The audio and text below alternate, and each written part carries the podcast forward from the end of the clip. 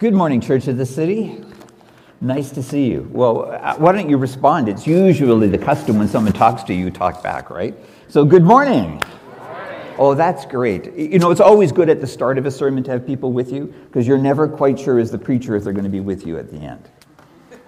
Why don't we just take a moment after we've sung those verses, songs of consecration commitment, to just really think about where we are emotionally, spiritually, in the presence of God this morning. What's really happening inside of us? What is it that we've brought with us that um, maybe we've not surrendered to the Lord yet, or had opportunity, or even examined ourselves in the day? It's been get up, get the kids going, or yourself going, and get here, and all of that. Just take a moment and center yourself in the presence of God and invite Him uh, into that space. Let's do that, and then I'll lead you in prayer.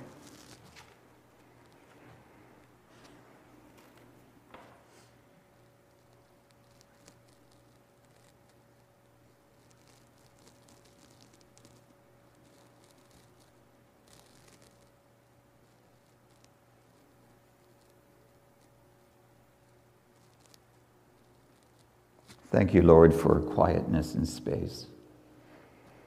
Thank you for an opportunity to invite you into the inner places of our being, touched as we've been by the truth we've sung and reflected on and considered what it really means to be all yours, all in, all of me for all of you. Uh, we're facing so many things that are complex and challenging.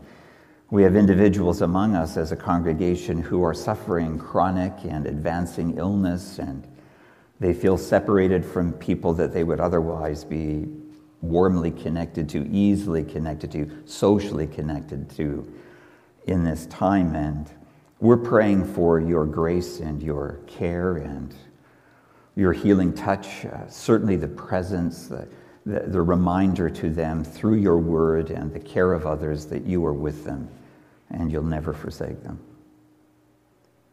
Thank you, Father, for the opportunity that you give us to be able to pray for our government and those who have authority over us. We pray for our nation, for Ottawa, for our leaders there in the federal government, that while there is an ongoing protest that all of us have witnessed to in the news, we have various opinions about all of that, and we recognize that being a leader in this time of complexity is a huge challenge. So we pray for our leaders, Father, that you would continue to give us the peace that we need. And so as we go about our lives, we would be ambassadors of yours in the context and in a time where people need hope, encouragement. Um, they need something outside themselves and beyond themselves to look to. And we who are yours know that it's you. And so we would pray that you would empower us to be faithful, to be effective witnesses to be reminded that the good work you've begun in us, you're never going to abandon. Thank you that we don't have to inform you about our needs. You, you know them, but you give us the freedom to do that. And in the process of telling you where we're at and what our needs are, we unburden ourselves, as Peter wrote the church, cast all your care on him because he cares for you. Thank you that we can lean into that. And while circumstances defy that in the moment, the truth of your word and our experience in life affirms it. We would pray too that you would fuel our hearts today in your word, that you would remind us of things that we've forgotten, that you would teach us new things that we can hide in our heart, that we can lean into its truth and find it to be our counsel, our encouragement, our challenge. So that as we walk before you, we will find that your word is light to our feet. It gives us direction. It gives us understanding of our circumstance, and it gives us the assurance of your presence. We thank you. In Jesus' name, amen. In the passage of scripture that Sam just, uh, and in the chapter that follows, it's an unusual combination within the scripture that there is, that there is both the, um, narrative in chapter 4. And then there is the Song of Deborah. And if you've read it and dipped into it, because you know where we are in the series, you would have seen that it is actually a duet. And that's a bit odd uh, at the start. There are so many details within both the first chapter, the narrative, the account, and the song that we realize there is both a meta message or several meta messages, big picture messages, and then there are all kinds of encouraging and interesting details that are woven into it all. At first glance, I think all of us would be um, encouraged to spend some time thinking that this is an unusual character at the outset that the judge of Israel at this time, although she's not called that in the passage, and she is not the general or the deliverer of Israel in terms of physical strength, she is in every sense of the term the judge of Israel who tells Israel what it should do and amasses both the general and he gets the army and then prophesies the outcome. She's without question the leader. And that's encouraging for us to see because the entire narrative in the following song could be used to illustrate social and cultural change at its heart. But there's an attending deeper message that's woven all through that passage. Because where we're end is verses 23 and 24, and I think that should be on the screen behind us. If not, shortly it will be. Uh, that reads, and let me remind you so on that day, God subdued Jabin, king of Canaan, before the people of Israel. And the hand of the people of Israel pressed harder and harder against Jabin, the king of Canaan, until they destroyed Jabin, king of Canaan. So there's something transformational going on. Uh, there's something also in terms of process. It doesn't all happen in the first moment. It, it, it takes some time to get to this place, and there's an encouragement just in knowing that. Uh, because I don't know about you, but whenever I sing a song like Sam us, I surrender all, I think, oh God, I intend this. I mean this. But I know my life and what's going to happen by four o'clock this afternoon. I'm going to have to go back and dedicate all of that all over again. Because I have a will that doesn't always follow where it is I want it to go. Do you understand what I'm talking about? Paul describes that in Romans. He says, The things I want to do, I do, I shouldn't do. A wretched man that I am, who will deliver me? And he says, It's Jesus. Uh, we need him as much today as the first day that we believed. And so we're going to end this passage and see the process of what is going on in Israel.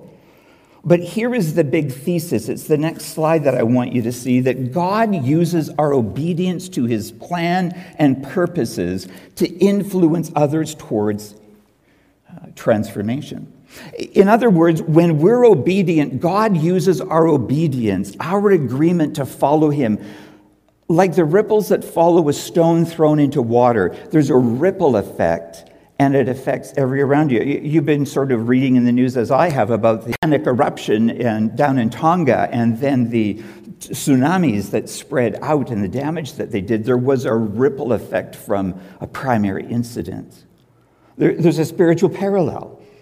And he says that when the word of God and the ways of God are in the people of God and they're obedient to that, there's a ripple effect. And sometimes you and I doubt that. We, we wonder, and there's passages of scripture like this that reinforce it. Now, our initial engagement in the chapter uh, should be to see God using a woman first as a prophet. And from the platform, I want to say, of prophecy. In other words, people saw that what she said from God to people happened. Uh, it was verified. And as that began to be seen, and the talk of the communities throughout Israel was that there is a person who knows what God wants. And when you go to see her, you bet because she speaks for the Lord. If you seek her advice because you want to know what to do, you best be prepared to follow it because what she says happens. She was that kind of person powerful, influential. And God extended her reach, so to speak, as a judge in Israel. God engineers the victory from Deborah through Barak and the, the, the, extra person in this individual is Jael, who doesn't appear until the very end, really, of the, of the passage. And she plays an influential role without question. But she's influenced because she sees the reality of what is happening and on the moment makes a decisive choice. And that influences all of Israel. In this passage of scripture, we, pause to consider what God is saying to this nation and to us about the roles of women in life and ministry. We might do that, and it would be fruitful. Evidently, God is neither reluctant nor is he unhappy about calling women then or now to serve him as obedient followers. And as obedient followers, to promote them to places of influence, leadership, prominence, roles uh, of influence. Uh, there's no reference in this passage of Scripture to God having to settle for Deborah because no one else was willing. Uh, there's no sense that this woman is second best because she couldn't find a man, uh, or Israel couldn't find a man. Rather, what we see in this passage of Scripture is that God is on the move and He's active and willing to use everyone, male and female, who's willing to be obedient. And through that obedience, to lead a process of social, cultural, and spiritual change. God uses obedient people, disregarding their social standing and cultural limitation to accomplish outcomes that bring him glory and advance his kingdom purposes. Now, that's powerful. And that's something we all ought to lean into and all of us ought to celebrate. It's Daniel Block, uh, one of the commentaries that we're using in this series, and he puts it succinctly. I'm going to read these, it's going to be on the screen. The biblical author was obviously interested in women's affairs and achievement. But in the final analysis, Deborah and Jael are not heroic figures because of their revisionist challenges to prevailing social structures. Now, that's a mouthful. In other words, it wasn't their intent to deal with the paternalism of their day. It was their intent to, well, on Deborah's case, we don't know about Jael, but on Deborah's certainly, to be obedient to the God who called her, gifted her, and promoted her.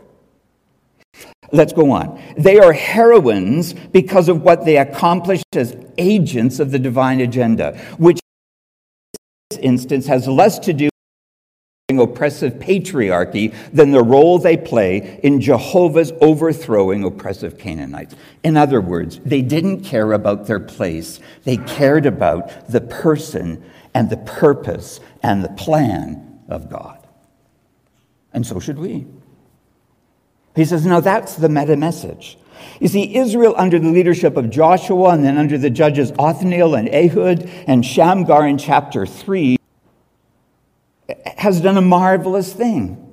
God has been leading through these individuals, but now what we see in chapter 4? They have shrunk back. They have been influenced out of the role that God has given them into a position of compromise, and they are again oppressed by their neighbors. Why? Because they've become just like their neighbors. It's a story of compromise. And here they're being led by a fellow whose name is Sisera. And the thing you need to know about Sisera, it is, not, uh, it is neither a Canaanite nor it is a Jewish name. Probably Sisera was a merchant for hire, a hired gun.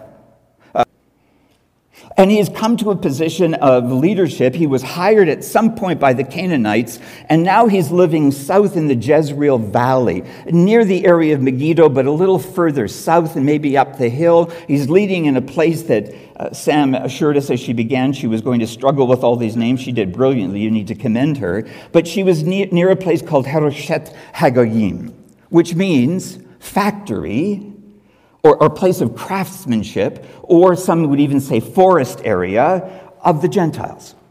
Now, I really think it means factory of the Gentiles, and the reason is Sisera had 900 uh, iron chariots. And, and one might assume, oh, that's because Jabin gave them all to him. I don't think so. I think he built them all there. Hence the name factory of the Gentiles or crafts place of the Gentiles, it became renowned as a place up on the edge of this, of this uh, sort of hill area uh, on, the, on the sort of the back end of Mount Carmel where there was obviously smelting and ironwork going on. And he had 900 chariots of iron. These are war chariots. These are the equivalent of modern tanks. And he was using them to great advantage. He was oppressing and suppressing the, the people in Israel and taking what it was that he wanted. Now, in chapter 5, verses 6 and 7, which is in the song, there's a little detail that's missed in the narrative, and it's going to be on the screen. It says this In the days of Shamgar, son of Anat, in the days of Jael, the highways were abandoned and travelers kept to the byways. The villagers ceased in Israel. They ceased to be until I, Deborah, arose. Now, what does it mean? It means that the tyranny of Sisera was so great, people abandoned farms. They moved to what? Gated communities where they would have a chance to live, not be slaughtered by Sisera and all those 900 iron chariots running around, pillaging and stealing and suppressing Israel. That's what it means is they're terrified. A little bit like what's happened in the pandemic, don't you think? There's a terror in the pandemic. What I mean by that is that our lives have changed because look at you, you're all wearing masks. Now, I congratulate you for doing that because it's common sense. But we're only doing it because there's some oppressive force requiring it. I'm not talking about the government. Here I'm really talking about not wanting to get or spread the pandemic. It's changed your life. You probably wash your hands more. You, you, you cough into your elbow. All, all good things. But what I'm saying is, all of those things have to be done thoughtfully because there's something out there that is oppressing and changing your life. Changes you probably wouldn't make if you didn't have to, both from a medical scientific standpoint and because of government edicts, who, for the main, are looking after our interests. So, what I'm saying is, life changed in that day. And what happened is, as it was changing, people came to Deborah, who was in the hill country of Ephraim, and she was in the hill country a little bit to the north. And they would make their way up there. That's why they rose up to Deborah and they sought her counsel. And what they said is, This is terrible, do something. They appealed to her. And so, what she does in the passage earlier we read is that she issues a summons and she says to Barak, don't you know what God said? You're to deliver, you are to, to gather an army, and you are supposed to lead the forces of Israel. And, and he hasn't done it. He, he's been reluctant. Now, there's some reasons for his reluctance that don't appear on the surface. We just see him as faltering. Uh, but this is a general. He's seasoned in battle. He's not afraid of the opportunity, but there is a challenge. The first thing is we realize that he is a person and 900 iron chariots. I mean, they had like swords on the rims of their wheels, you know, so it was just a, an awful machine. Destroyed so many lives, so many people. 900 of them, which meant they had horses, they had trained leaders, they had all kinds of equipment that went along with it. There were reasons, I'm suggesting to you, that, that he was terrified. Uh, one of the others that it tells us, and we're going to come to it later, is that there weren't any spears and shields in Israel. Now, I don't know about you, but if I'm facing a giant of a force that's super well equipped, and I've got a few slingshots and I can run fast. I might start running before I have to face them, right? In other words, he's not a stupid man. He has reason for faltering. And Deborah says, Your eyes are on the wrong thing. They're on you and not on God. You need to trust him. Get going. So Barak got up and off he went. You see, the issue that's at play is chapter 4, verses 1 and 2. I need to remind you. Here they are on the, on the screen. And the people of Israel did again what was evil. In other words, it's a repeat. And, and it repeats sort of on a generational theme about 80 years later, 40 years later. A- after people have forgotten their deliverance, they fall back into an old pattern of compromise. If you went into a Jewish community and then you went into a Canaanite community, community, you would notice huge differences. Their dress is different, their language is different, some of their customs are different, but what you would see is they are worshiping the same gods. They possess the same values. They have many of the same philosophically founded behaviors. They're worshiping Baals. You see, what I'm saying to you is people get what they deserve. Put politically, people get the government they deserve. What that really means is the outworking in life is predicated on our choices. That's true personally, but it's also true socially and culturally. In this moment in, in history, Israel was accommodating the religion, values, and practices of the Canaanites. They'd abandoned their faith and their obedience to God. You see, what is going on here is that God is being remarkably patient with the nation. Patient. How is he patient? Well, in the words of our pastor who's given us this thesis or theme over the entire book, God allows things he hates so that he can foster things he loves. You see, God does not want to be the one who oppresses his own nation and says, If you don't love me, this is what is going to happen. Now, just admit, God does say that, doesn't he? He does, but what he's saying to us in that process is, I will not reduce you to robots without choice. I want you to love me from your heart. And when we don't, he says, okay, well, let's see how that's going to work out for you. And what has happened as Israel has accommodated the Canaanites and been like them, they've imagined that these will be their trusted friends. No, they are going to be their powerful enemies and treat them in the same way that they treat everyone around them. This is a motley crew, a motley culture who is consuming and taking advantage of those that are around them.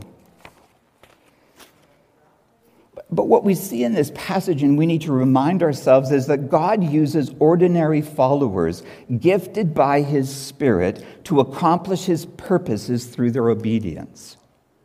And that will be on the slide because we're going to do a case study.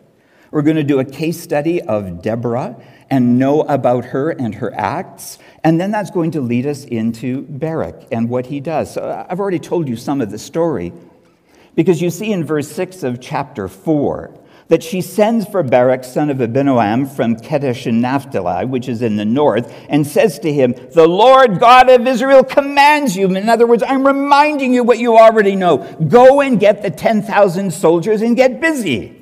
God's on the move. Now, I've told you why he hesitates. Because in chapter 5, we'll, we'll read uh, uh, about what's going on is the backstory. It says in verse 8 when they chose new gods, war came to the city gates. Not a shield or spear was seen among 40,000 in Israel. Now, he raises 10,000. What happens? The answer is as he goes by and he gives the call, quite a few of the tribes went, mm, No, I don't think we'll join you.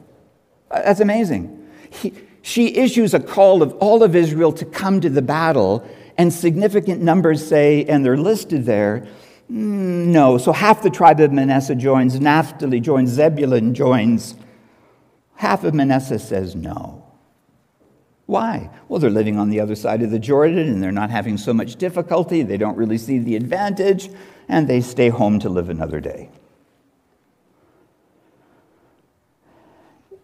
In this passage of scripture, Deborah says, You, you need to get busy, Barak. And, and Barak pauses and he hesitates and he says to her, Well, here's my question, because he's uncertain. He's uncertain and his confidence ultimately is placed in the wrong place. He, he, he actually says to Deborah, well, well, I'll tell you what, if you go with me, I'll go. Now, what's going on here? Is this a man that is terrified hiding behind a woman's skirts? No, I think actually he's treating her like a good luck charm in a sense. He's saying, You're asking me to put my life on the line, so here's the deal. If you go with me and show you're all in, I'll go. But if you don't go with me, why would I go? In other words, are you willing to put your money where your mouth is? Are you going to put up or shut up? I was using coarse vernacular terms, but that's really the ultimatum. Look, I don't want to do this on my own on a whim. In other words, he hasn't really believed that she's a prophetess, that she is the voice of God. Not so sure.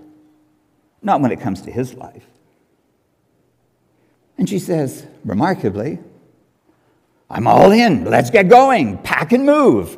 And off they go. They begin to make the journey. Deborah responds and she tells him that his lack of obedience is actually going to mean that the glory God had planned for him is going to dissolve. Do you begin to see how obedience is linked here? If you're willing to do what God says, God will care for you and honor you. And if you falter, the glory will go somewhere else. Now, if we put it in another story in, in the mouth of Esther, it's when, when uh, she is the queen, she's won the beauty contest, she's in the harem of the, of the emperor, and, and her uh, uncle, cousin, Mordecai, comes to her and says, Now, look, this is what you need to do. Israel's at risk, and you don't act and use your position. You need to know that the honor will go somewhere else, as for you and your house, you'll perish. It's up to you. Will you do it? That's what she's saying to, to Barak. Because you're not willing to go, the honor that could be yours won't be yours. Uh, it's going to go to a woman. Now, I think many commentators who would look at this say that was probably Deborah thinking it was her. I don't think she says that. I don't think that's fair to attribute that to her. She simply calls him on the carpet for it. And he does gain the 10,000 men, uh, but in, in, in chapter, uh, in these chapters, it, it says in verse uh, 14 of chapter 5, again in the song, um, that we should be talking about this because some came from Ephraim Benjamin joined, Machir joined, Zebulun joined, Prince of Issachar joined. All of these individuals were willing to join. There were 10,000 people that were willing to follow. And as the story continues, uh, she goes with him, and there uh, on Mount Tabor, there are 10,000 that are following. There's a little interlude where we learn a little bit more about, uh, about Barak. But then in verse 14 of chapter 4, we read this Deborah said to Barak, Go! This is the day. In other words, he's there and he's standing with the army and he's watching Sisera on the far side of the valley and doing nothing. Standing still, standing idle. Waiting. And she, with power and the command and authority of God, says, What on earth are you waiting for? You know what you should be doing. This is the day.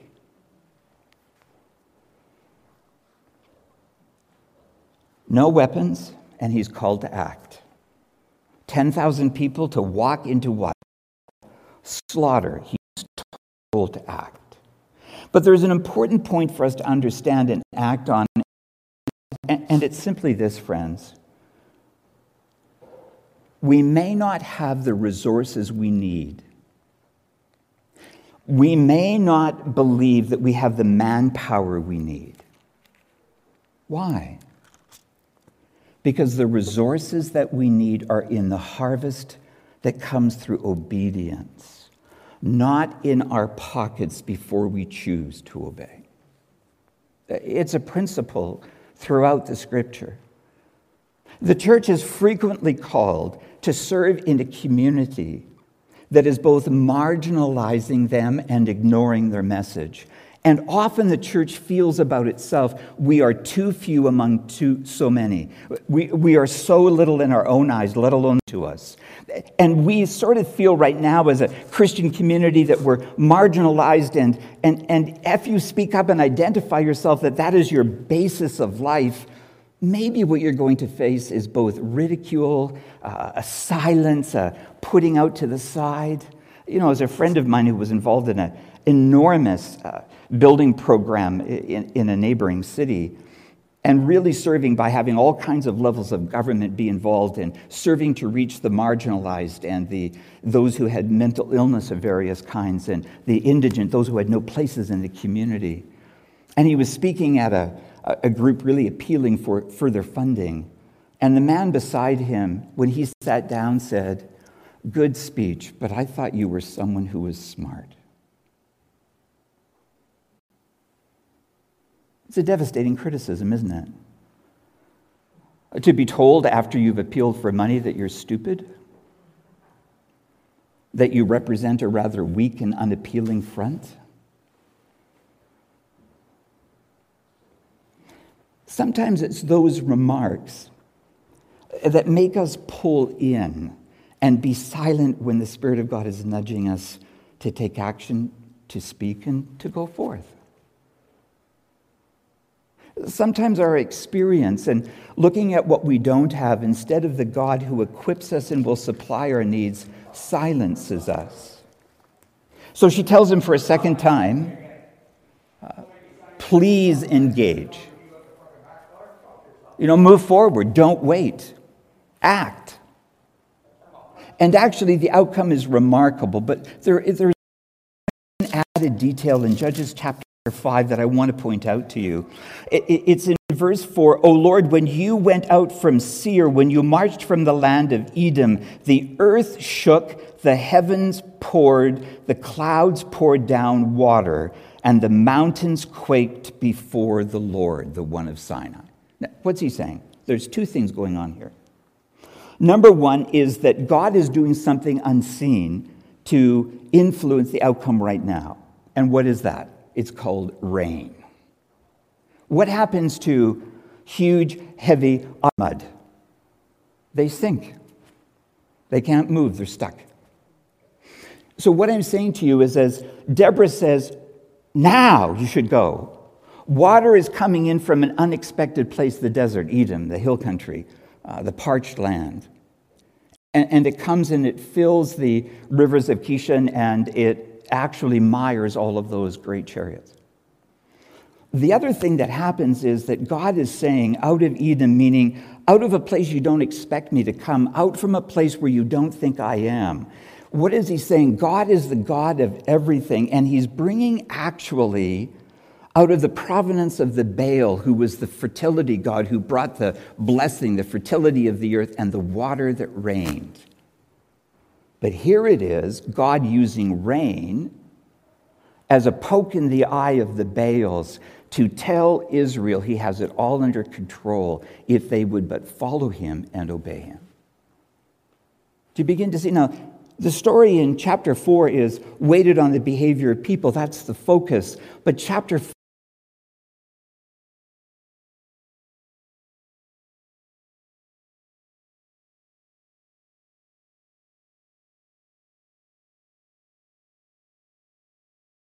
by Deborah. And it's a gruesome story. You know the details. So, here's Sisera. He sees his army is being defeated and he runs. Leaves his chariot, it's mired in the mud, and he runs. And what does he see? He sees a tent of a friend of his whose name is Heber. And Heber is a Kenite, he's not an Israeli. He's a Kenite. The Kenites, if you don't know, are related both to Moses because his wife, Jethro, the, the father, and Moses' wife came from the uh, craftsmen and they were metalworkers. So it's no surprise that he would have a job working for Sisera in a foundry or a metal shop to make these iron chariots. Uh, he's not mentioned. We don't know where he is. We don't know if he was with the army, but he turns in because Sisera has a relationship with the family, and he sees Jael there, and he runs over to her tent and says, Give me sanctuary, I'm in trouble. Not only does she give him sanctuary, but it says she, she gave him a, like a Bedouin, a nomadic tribe's um, yogurt. It's this milk that comes out of a skin bag. Well, it's rich. And it would be full of good things that would sustain him, but he was also hungry and tired from battle and exhausted. And he lays down in the tent and she covers him with this heavy rug like blanket. He rolls over and he falls fast asleep. And then it says she came in very quietly, and being a smart, shrewd Bedouin woman, traveling nomadic woman, takes a tent peg and a mallet and puts it through his temple and drives it to the earth and kills him. Hence the fulfillment of Deborah's prophecy. It went to Jael. What was the point?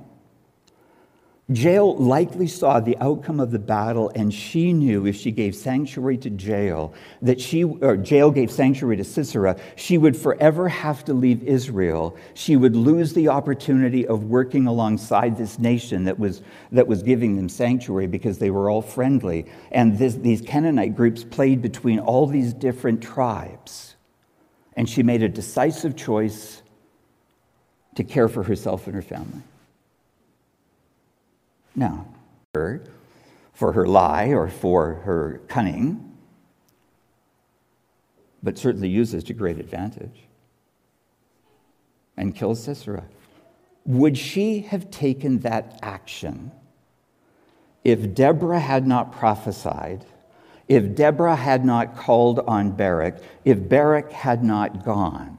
And the answer is, of course not. There was no need, there was no opportunity, there was no motivation. What am I saying?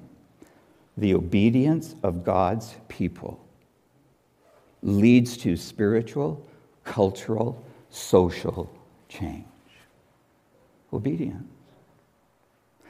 So let me just bring it up to these, this final slide, my last slide here, and ask you these questions as we're preparing to leave. How does the story change you when you read it from God who is acting behind the scenes, preparing to come to the aid of his people, and his call to you now to obey him when you're convinced you're not enough? When you think, God, you could find a better person God, you, could find someone who is more socially engaged, someone who is more, well, someone who's better. That's what it comes down to. Because in your own eyes, you're not enough. How will this affect your decision to follow his calling if you believe that God will make you enough? And what he asks from you is not superiority, he simply asks of you obedience. Are you willing? Secondly, how do you feel about God calling you to serve when you're convinced that you are not enough and do not have enough? It's faith, isn't it? Your willingness to do what the Lord of creation has asked you to do. So, here in this passage of Scripture with Deborah, against whom not a single thing is said, there's no flaw in her character or in her obedience, and Barak, who falters twice, and Jael, who acts in the moment because of influence. Closing question Are we willing to do what God says? Let's pray. Father God, the challenge in this passage of Scripture is enormous because it hits us where we live. It touches every aspect of our life, uh, whether or not we're being willing to do what it is your word says we should do, whether we trust you and are willing to act on what you've asked, willing to enter the harvest, willing to be part of your people, willing to do what you say. And so, Father, I would pray that your Spirit would take your word and work it into our life, that we might see with hopefulness, encouragement, anticipation, that the God who leads us will supply for us and care for us. And we ask it in Jesus' name. Amen.